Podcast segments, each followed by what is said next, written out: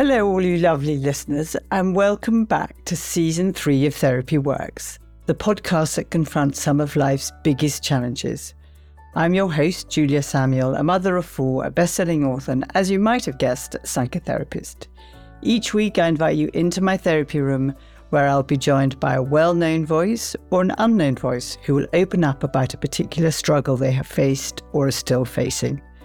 The mission of this podcast is to expand our understanding of therapy and prove that meaningful conversations that may contain difficult emotions can be profoundly healing. Let's see who is joining us this week. So I am completely delighted to introduce Rosie Jones. We haven't actually met before, but I feel like I know her because I've listened to so much of her work and read her wonderful children's books. So Rosie is 32, a comedian, a scriptwriter, actor, and children's author. And I love this quote. She's got a new tour, Triple Threat Tour, that she's in the middle of. And the quote that I read that really made me laugh was Seldom can an hour in a prick's company be more enjoyable. so, well, Rosie Jones, welcome to the Therapy Works podcast. Hello, are you ready for it? Enjoyable hour with a prick. yes, with a prick who is a woman who is gay, who yeah. has a disability. So yes. there's a lot going on in that sentence. And then we were chatting slightly before and saying, where do we go? I feel like there's a million routes we could go down, and I am ready to take it on. you are amazing. You have incredible energy. I mean, my first question to all of my guests, which I know you've listened to the, the podcast, mm, is yeah. what is a particular challenge you are facing or have faced. And I guess in some ways one might guess it, but I actually think with you, I wouldn't be able to guess it.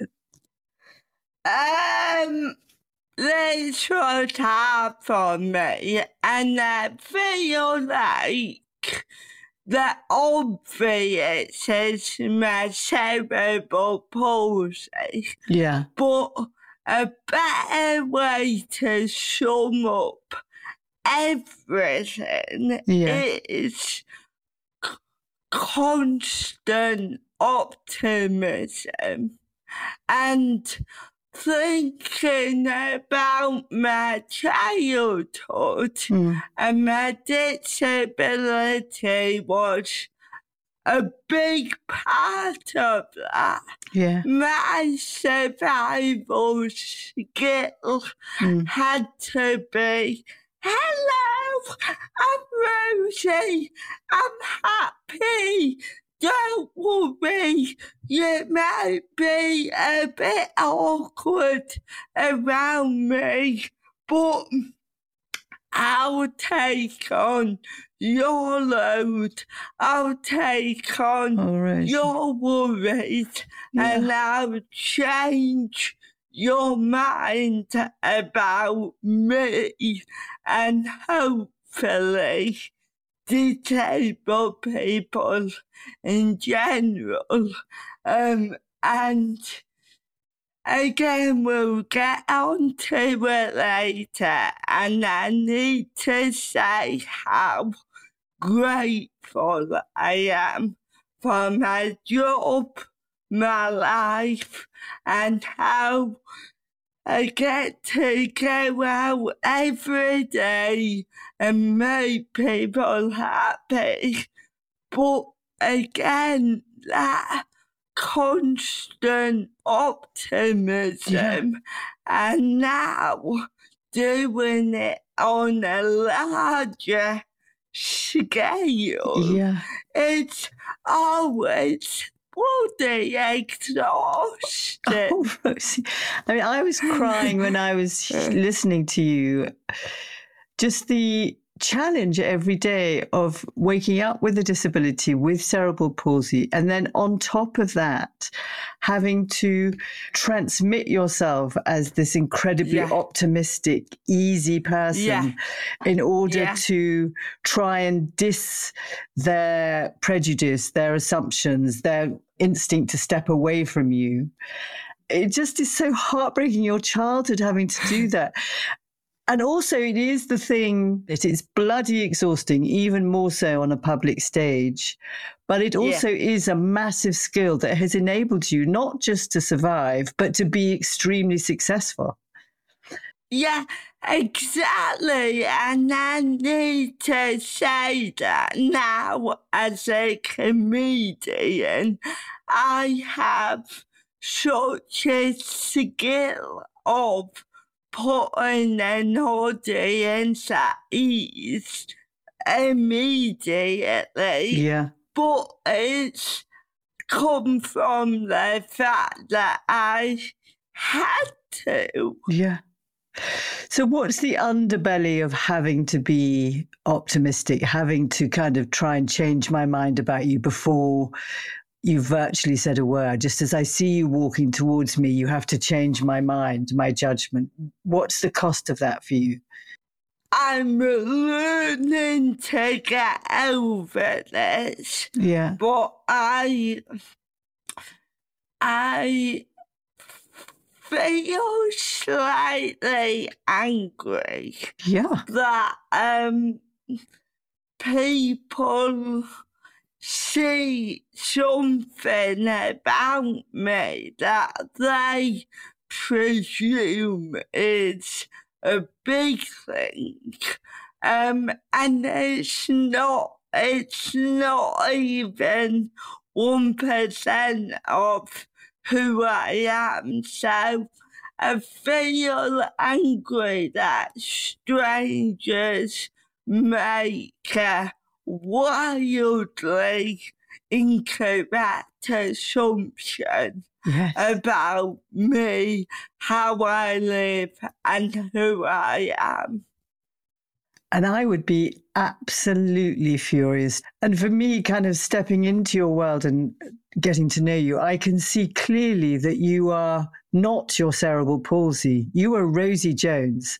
You are sexy. Yeah. You are probably difficult. Yeah. You are funny. Yeah. You're clever. All of those things. But being seen as like 99% as Rosie Jones, who has cerebral palsy, mm. is so diminishing, isn't it? And it's so like. Yeah it's just such an awful wall that you you can't get through that you have to somehow yeah. find a way of getting through yeah and i am a comedy nerd and what i find fascinating is my comedy is quite rude. Yes. Quite sweary.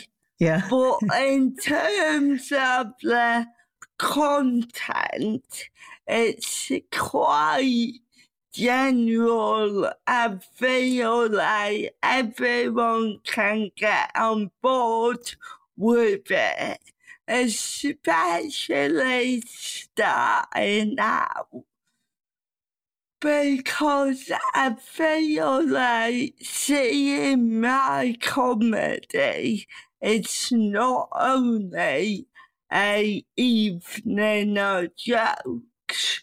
To some people, it's a little window into what it's like to be disabled.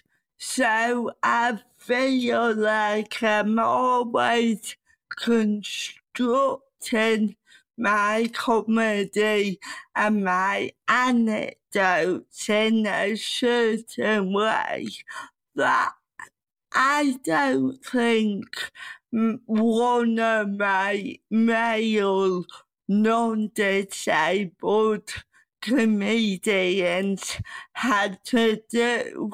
They can go out and go, hello, and John and then choose what they disclose.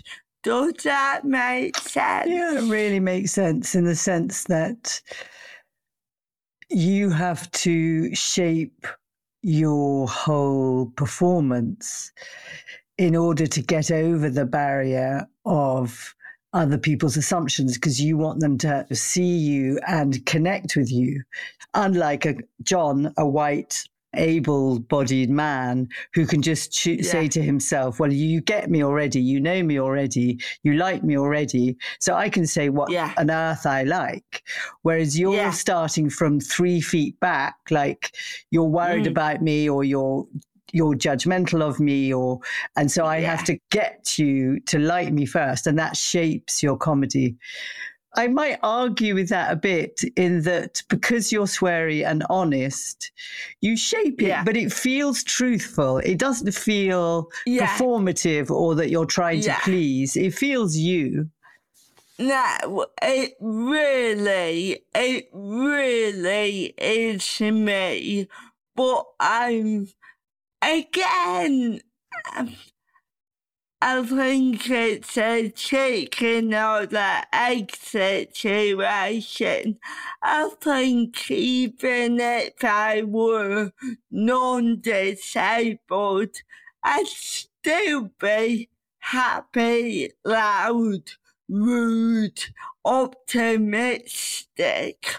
But I cannot go on stage and have a Jack D pessimistic persona because oh, that's interesting. nobody will get on board with a disabled woman who goes out going, hello, I hate I hate life. I don't have that option to do that. That is so fascinating that you have to be optimistic and funny and kind of uh, encouraging. You can't be grim and miserable because no. because no. if you put miserable with disabled, you lose people. Yeah. Whereas if you put yeah. optimistic with disabled, you might draw them in. Just to take it back a bit further, so that skill we talked about at the beginning, I'm wondering the influence of your parents in enabling you to develop that skill, like going into your first playgroups or school. How yeah. did your parents help you? I mean, before I start, I need to say that my mum and dad are incredible.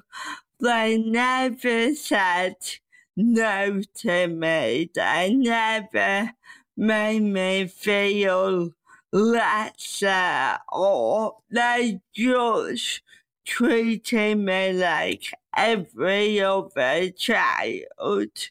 Um, Can I just check? And, do you? Do, sorry, Rosie, to interrupt you, but do you do you have able-bodied siblings? Yes. So I have my mum and dad are non-disabled, and my brother growing up, Matt is five years younger than me, and he was non-disabled, but he's recently been diagnosed with ADHD, which makes his entire childhood make sense. Oh, that's interesting. Um, yeah. And it, was, it wasn't picked up because he wasn't naughty. He would just sit there and run around and get distracted. Um, but it was very funny when my brother got diagnosed last year because my mum said, Oh, I love both my disabled children. I love my super quick son and my super slow daughter. Oh, your mum. Uh, oh my Yeah. goodness, I love her already. What Yeah. a woman. She, I am who I am because of and my dad, and I feel like from a very young age we used humour. Um, and we would sit round the table eating, laughing for hours. so that's where the humour comes from. And I'm gonna say but. Yeah, there has to be a but. wa- yeah. I'm crying like a baby here, by the way. Just it's such a lovely image, your mum and dad. I mean, yeah. and of course there's a but. So tell us the but.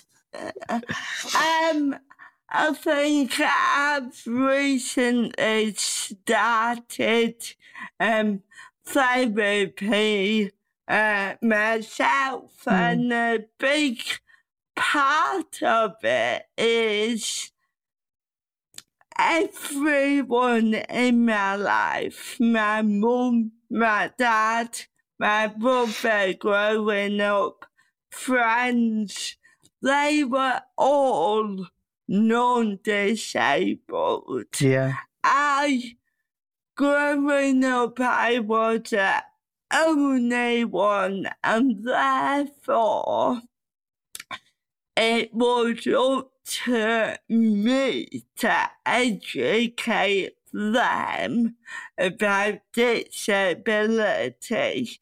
And I'm I'm a workaholic. I work all day, every day, and I think through therapy, I have learned that that is because nobody in my childhood set me boundaries because everything I did was amazing.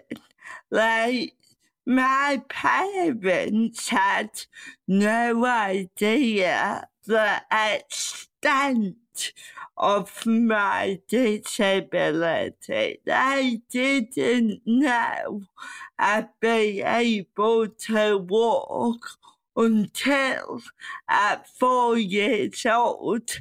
I said to my mum, Mummy, I want to walk now. And I went out there and I did it. And then I said, Mummy, not Mummy, but at 18, Mum, I'm going to university. Okay, Mum, I'm moving to London. Mum, I'm gonna be a comedian. And at any stage, they had to say yes because I'm a stubborn bugger and they knew I would have done it anyway. And they are lovely people, but because they didn't know about disability, there's an alternative world in which I'd be still 32, living at home with them two, working at the local shop, and they would have been happy and proud of me. So, f- from as far as I can remember, I had to set my boundaries. Your goals. Because, yeah, no one had any expectation of me apart Yeah. from me. Yeah. Well, it's extraordinary of you that you, in some ways, you took yourself by the scruff of your neck and even age Mm. four said, I'm Yeah. going to do this, I'm going to do that. And that you have this buggering attitude to do it. But I also can imagine the emotional toll of that and the weight of that, that you didn't have someone beside you saying, let's look at see if you can do this. What can we Mm. do to help you do that? Because Yeah. unless you are disabled, you kind of don't know the challenges you were facing. And and they Yeah. didn't want to, I guess, put expectations on you in order for you to feel No. inadequate. But then if people have limited expectations, you have limited outcomes. So you had to keep moving the boundaries and pushing. But it's quite lonely. Yeah. And what I'm really aware of is the weight of the work of doing this on your own as a child, as a 10 year old, as a teenager, and that that child is still in Rosie Jones now. Like that stubborn, kind of quite lonely, very determined, slightly obsessed, driven Yeah. child. And having her in you, bossing you about, is emotionally exhausting. Yeah, yeah. And I think you've hit the nail on the head in that I need to stress that I have the best family. Yes. I had so many friends. I love my job. I am so happy, but something that I need to get over is when I am sad or when the shit hits the fan, I keep it to myself because, and I don't know if that is me or my disability, but I have a problem being a burden on other people because I think society expects me to be a burden and therefore I sort it out on my own. So for example, last year I was doing a documentary about ableism and online abuse. Um, and I was stopping dating a woman I really cared about. So it felt like a few different things had kicked off. And what I did was I found a therapist, and it was only then that I could say, right, don't worry, I'm fine. I've been sad, but I'm sorting it out. So it's almost like I've got to have my answer before I tell somebody I've had a problem. That is such a brilliant insight, Rosie, that you can't go to someone being a burden, carrying a burden, asking for help. Even paying a therapist to go to a therapist to sort yourself out, you arrive with the solutions. And I hope yeah, through the therapy that you're learning the reverse, that therapy is about like sitting and kind of moving internally to examining and exploring what is really going on, what is really upsetting me, hurting me, what is influencing me, and how do I feel about that? yeah, and I really like it, but there is a part of me that still tries to make my therapist laugh and try to be entertaining and that is the part that she keeps saying no, stop doing that. You're not performing to me today. Um, but yeah, it's 32 years I just happen to be the reassurer and the one who goes, Hello, I'm disabled.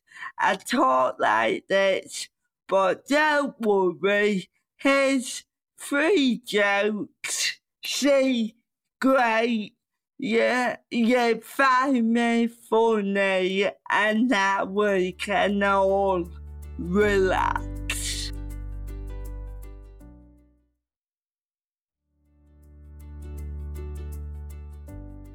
Thinking about your therapist and, and her sort of saying, um, you don't have to perform for me and be funny what I'm thinking, and, and she's absolutely right, of course she is, is that it's not yeah. about not having that default response because that's damned well worked for you. It's got you, you know, yeah. it's bought you a flat for one thing.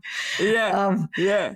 so, but it's about developing, it's using your default model when it's useful for you, but having options of different ways of being in different environments with different people so that you have access to your kind of deepest vulnerability and confusion and fury or exhaustion with the right people who you can trust, who you can express yeah. yourself to, and then go and put on a damn show at Triple Threat Tour and be the performative yeah. one so that you can move in and out of different versions and ways of yeah. being.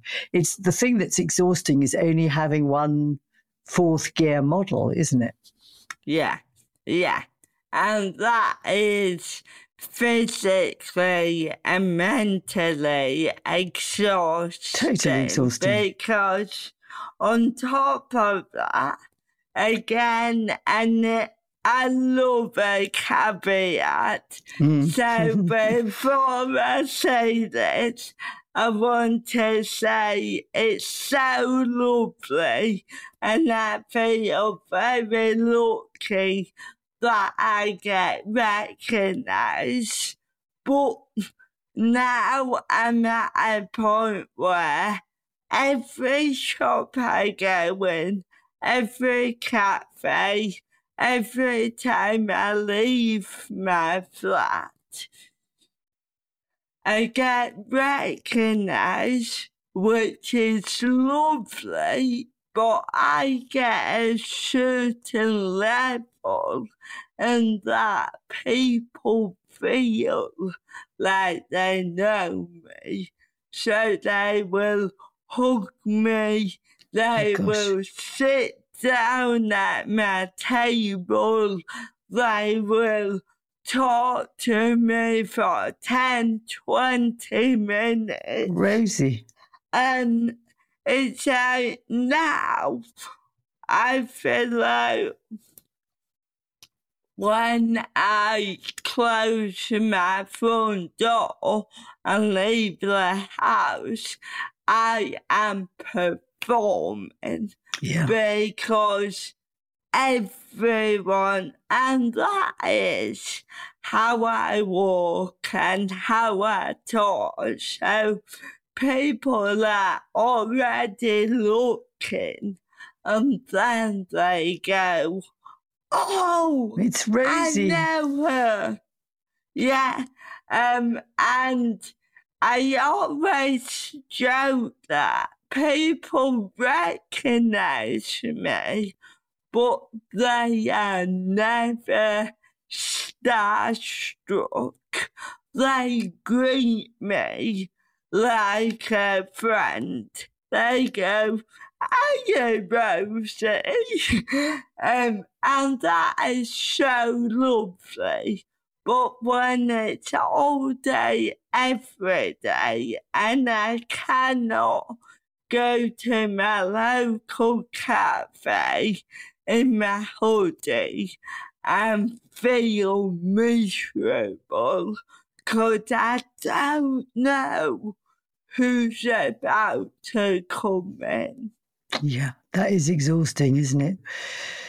The sort of exposure and the demand to perform and this idea that you know they're not starstruck and stand back they know you and move into you i mean the idea of a stranger coming up to hug you or sit in, at your table for 10 or 20 minutes i mean the intrusion of that that they wouldn't yeah. do with the person next door who they've never met but it is an extraordinary thing fame isn't it or being a, sort yeah. of well known it's somehow people really form a relationship with you. And that is a big part of your purpose, isn't it? Is educating yeah. people, kind of changing people's minds.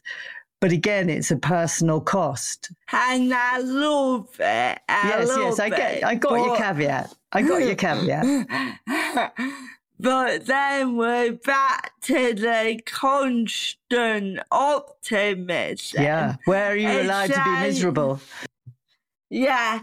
So my one of my heroes, of course, is uh, Kathy Burke, and she said recently in an interview. When she gets recognized and she doesn't want want to deal with it, she'll go, Oh, why don't you fuck off? and I feel like she can get away with that because they will go away going, Oh my God, yes, Kathy Burke told me to fuck off. Whereas Again, maybe we're back to my persona and my disability, but I think I've been doing something quite damaging if I didn't yeah. meet them with the Warmth. optimism mm. that they want from me. Yeah, no, I get that. Can we change direction, Rosie? Can I talk yes. to you about dating? Rosie's challenges yeah. in dating. I have no idea about your challenges in dating. So this is from an area of complete ignorance. Um, it's interesting. Again, I am gay. I came out when I was 28. 28, that's quite late. Had yeah, you had had you yeah. had boyfriends? No, no. I had um kissed a lot of boys, usually when I felt especially in denial, I would go out and kiss five boys in one night because I will go, Yay! I'm not gay. I kiss five boys. Men. yeah. Um, but then we're back to representation on TV of disability and how I never saw a character with a disability depicted as being gay or sexual or, or sexy. Loving. Yeah, yeah. So, um, I think for a lot of my twenties, I knew I was gay, but I thought there's no point coming out because and disabled like no woman would find me attractive. But I gave myself a real talking to. As you do, Rosie. Yeah, yeah. I gave myself a big pet talk. I thought, no, I deserve love and I am sexy and I feel that now. Um, and I do go out, I do date, I dated uh, an amazing woman for the whole of last year. But now I'm at a point where I'm looking. I mean, if Jodie Comer rings me up, I'll be right there. yeah, me but too. at, the, at the moment, with my books, with work, with my tour, it really isn't a priority. And what I feel healthy about is if you talked to me five years ago, I would have said, I'm single, but I want to find someone. I need someone.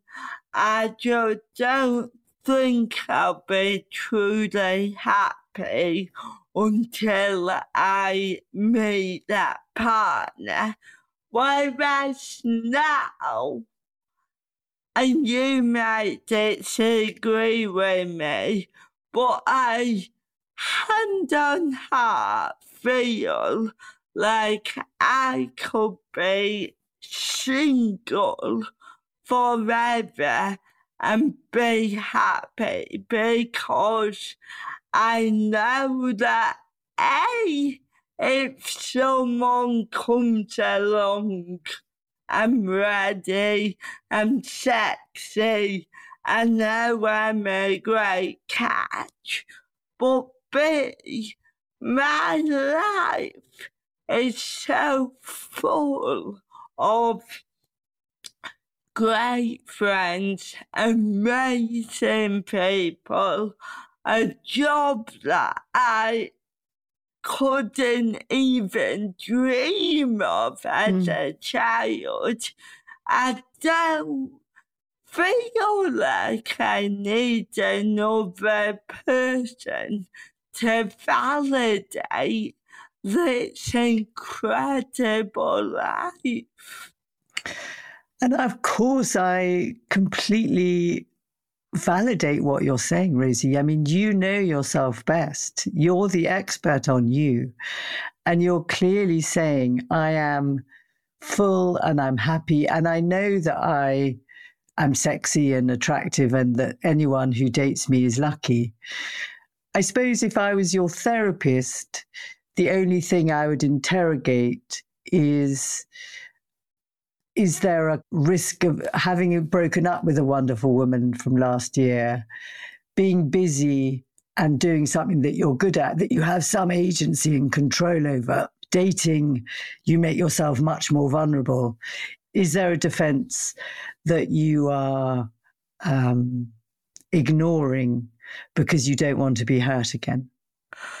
Oh, no. Oh, you're good, uh, yeah. I am. Yeah.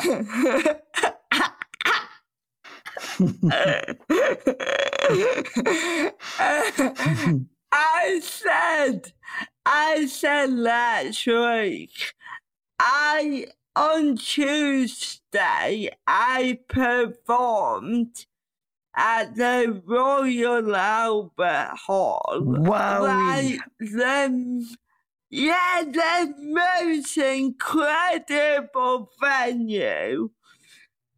And I said to my friend, What does it say about me that I'm not remotely nervous about performing at the Albert Hall? But I could not be more shitting myself about a date time going on at the weekend, and that really sums it up. Yes. I am at home on stage in front of thousands of people because I feel in control. Completely. Whereas one on one and being vulnerable and intimate. yeah, yeah. So, yeah, I don't like saying someone else is right, but I think that is absolutely correct and definitely something I need to work on. And given that you always overwork, maybe the reverse is true and you can just step back and let it be rather than get your spade out and start digging because that's what you always mm. do. Maybe this time you can just trust or kind of let yourself yeah. be open without forcing anything because that would be counter intuitive for you but it also might mean that you spontaneously respond rather than because all you know how to do, Rosie, is to climb up that mountain with your pickaxe and push yeah. and push. And I guess the psychological piece is can I let myself be Rosie by just being me with all of my gifts and my insecurities and my imposter syndrome and my disabilities and my strengths and my gloriousness? Can I just let that be without having to push it up a bloody mountain? and I think that's a scary part. It's almost like I'm halfway up that mountain. Every now and again, can I take my pickaxe, stand up, and be still without tumbling to the bottom? That is a beautiful, beautiful description. And that image I would hold if I was you as an image, as a something to reflect on in private moments. Is is this a moment I can stand on that mountain, unhook my pickaxe, and just let yeah. myself stand? Yeah. And Rosie, we've we're coming to the end. What a wonderful conversation. I want you to tell people where they can find you. Well, I'm on Twitter and Instagram on at Josie Rones. And if you want to see me on TV, all you need to do is turn on your telly because you're everywhere. yeah. At the moment, I'm on every bloody TV show, and you are welcome. that is completely wonderful. I want to say thank you so much for creating an environment where I felt so safe that I could be honest with you because I feel like in a lot of podcasts and my TV shows, I got to have this armor up and be total no nonsense go getter. So I feel like for this hour, you've really allowed me to take down my pickaxe. Oh, Rosie, I feel so moved by you, and I. I've really been touched by this conversation. I don't cry in sessions very often. You got me crying a number of times. And it's from your authenticity that I cry because you're so clear and so truthful in what you're feeling and what you're saying. And there's something for me about really recognizing that your strengths include the cost of your disability, but your strengths must also include your capacity for you not to be strong. You know, that you can just collapse and be miserable. Yeah. Um, Yeah. And that feels really important. Yeah, and I feel like life, you're constantly learning more about yourself. And I, I feel like now I do know who I am. Yeah, do. I need, I need to learn more and I need to um, be comfortable in the fact that I don't need to be the optimistic bionic bunny all day, every day. No. To learn not to be the bionic bunny all day, every day would be a really good thing. and on that note, fabulous Rosie Jones, thank you so, so much. What a wonderful conversation. Thank you. I truly loved it. Me too.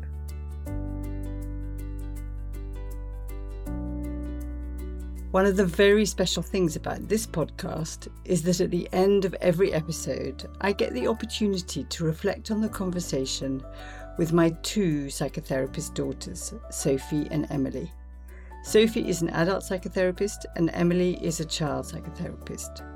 And as we all specialise in different forms of therapy, it is really interesting to see what their takeaways are, what their insights are, and if they think there was anything that I could have said or done differently. You'll quickly learn not all therapists agree on everything. But let's hear what their thoughts are this week. Hello, Emily and Soph. Lovely to see you. And we're going to talk about the wonderful Rosie Jones and the conversation I had with her.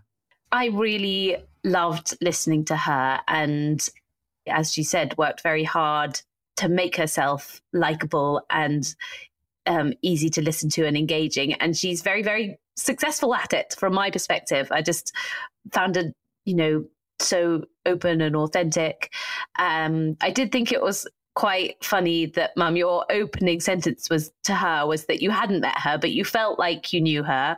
And then she said you know one of the challenges that she has is that people often feel like they know her and that can actually cause some of its own issues in terms of like boundaries that people don't necessarily adhere to that they would with somebody else or somebody who is a different kind of famous. And I couldn't help but notice you were like, but I feel like I know you. That is really interesting, isn't it? Yeah. And I guess it speaks to one of the things I was thinking about. She spoke so movingly, I thought, about the struggle, like the depth of the struggle of as a, a disabled woman having to sort of curate her behavior to put other people at ease and how hard she has to has had to work to kind of allay everyone else's worries.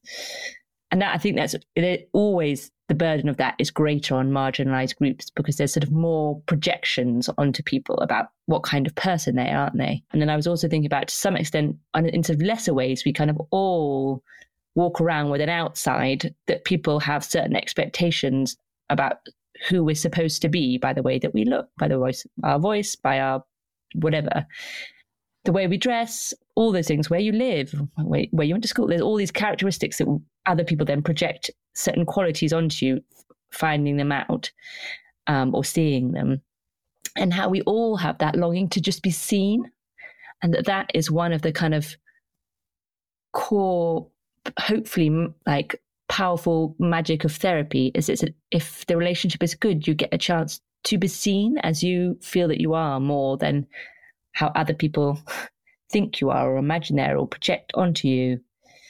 Um, and it felt to me that she was talking about like the struggle to be seen, which is something that, although her experience is unique, it's also something that we all kind of long for. And also, just to add into that, is that we can take on the habitat, if you like, of how other people see us. And that can become a kind of persona that feels like a false self that we don't like. Mm. And that how therapy can be incredibly powerful is restoring ourselves back to our kind of, I don't know if there's a true self, but the self that you kind of find yourself to be. Or shedding the parts that don't fit well, you know, that either used to and don't anymore, or or never liked and wished you could have got rid of, but somehow held on to. Mm. And also, I think it's really about the multitude of selves that we all have right you might have this sort of exterior that people see you as and it doesn't fit but it probably fits to a certain degree but what isn't seen is all the other parts of yourself that you also have so i think it's about not just sort of being seen, but it's being seen in your full complexity and multitudes of the ways that you are. I think when you have a much more visible disability, then you have to work that much harder for people to see the other parts of yourself that aren't your disability. And I thought that it was so interesting that the challenge that she said was not the cerebral palsy, but it's other people's reactions to the cerebral palsy that she's had to basically navigate her whole life and has formed part of how she is to a certain degree. And how much we all do the projection too. So there's both like the struggle to be seen, but there's also the fact that we all do it to everybody else all day long. Like we, our brain just loves a good shortcut about filling in the kind of picture of who somebody is. Like I really noticed it once when I worked with a client who didn't refer to anybody in their life as having a gender. Everybody was a they in the sessions. And it really made me notice how much I just do some sort of automatic coloring in my head just by knowing someone's gender. And that those little things that we just sort of shortcut about how we sort of imagine somebody is in a story that are these sort of kind of broad characteristics. So it's both the awareness of how we want to be seen in our complexity, but also what we do to we do that to others all the time. And in doing it to others, we give them permission to be or have particular talents or not have particular talents and judgments and limits, both in ourselves and in other people. This whole thing of assumptions that we make is incredibly diminishing. I think it's diminishing, and I think it can have really huge consequences. I um, think that adults with a disability have are five times more likely to have mental health issues. And I'm sure there's a lot of different reasons for that. So I'm sure, like, if you're in chronic pain or you can't do the things that you want to do physically, that really impacts your mental health. But I also think it's because we live in a society that's designed for the majority. And whether you have a visible disability or a non visible disability, often the world is not designed for you. And therefore, everything is more challenging, whether that's you have a physical disability and just navigating space is more difficult, or whether you're on the autism spectrum and actually just being out in the world is incredibly overwhelming and you're having to face that every day. Um, so I think it has a really really significant effect on your mental health as well. And to the end, I think I would say it's not about them beating yourself up for having those judgments because I think it's a very intuitive part of our brain to want to label and categorize. It's just being aware of it and, and, realizing that you can just let those judgments go and to pay more attention, to be more curious about the other person's experience, to listen rather than assume we're all going to have those initial things because it's just part it's of and. how our brains yeah. work. It's both and. So it's not about being on what a terrible person we all are, but it is about realizing how how to navigate that in ourselves with other people and how quickly we prefer the security of judgment and knowing than the not knowing and being curious and open to how it might be different. Mm. And I think it goes both ways though, because I think it also for people, for example, like I was saying, who are on the autism spectrum, who then feel like they're doing something wrong or they're bad, to, to, also know, no, it's not that you are doing something wrong. It's that you're having to exist in a world that was mostly designed for neurotypical people. And so you're having to overcome that challenge all of the time. And that is inevitably going to be really difficult. So both sides. Yeah, and I think that's true over and over again. If you're not the norm in something, whether it's you're the other elderly or you're a minority, all of those that applies in all those spaces, doesn't it? That would sign for a body type, right? If your body's that type is outside of the norm, or not the norm, outside of the agreed ideal or the majority. I think that's incredibly useful a way of kind of looking at the world ourselves and others in the world. The only other thing I'd love to look at again that we did with Ruby Wax is the power of humor and how that can be a dissolver of boundaries of assumptions that somehow where if i mean it took a lot of work with rosie in particular but also is a natural part of her as well. Again so if in your terms of our brain our brain seeks optimism doesn't it? It seeks to kind of have a happy place and that humor connects us and dissolves judgments. I don't know if either of you had any thoughts about that. And I think there's something a bit subversive about being somebody with a physical dis- disability who then is incredibly funny and quite rude and sexy and all of those things because I think our stereotype is often victim and not yeah. power. And I think it's so powerful to be funny in quite a dark, subversive way. So it, it kind of inverts the stereotype. Yeah, I love that patterning is such a natural appeal for the brain. And the thing that human does and why things are funny is because it's a disruptor of patterning, right? Often jokes are like dun da dun da dun da da bah! you know, they're like not what you're expecting. And that's what's really funny because they are the disruptor of patterns and in that sense a disruptor of a pattern of stereotyping.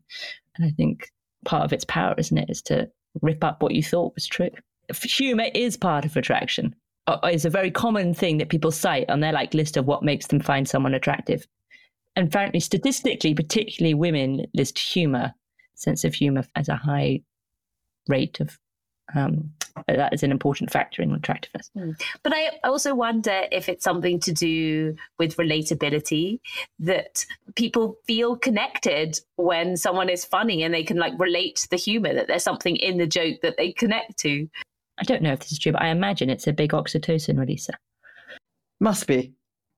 Yes. Thank you, Rosie Jones, so much, and everyone for listening. And if you've enjoyed the podcast and you think somebody might enjoy it too, do share it, subscribe, rate, and review. And look forward to the pod next week.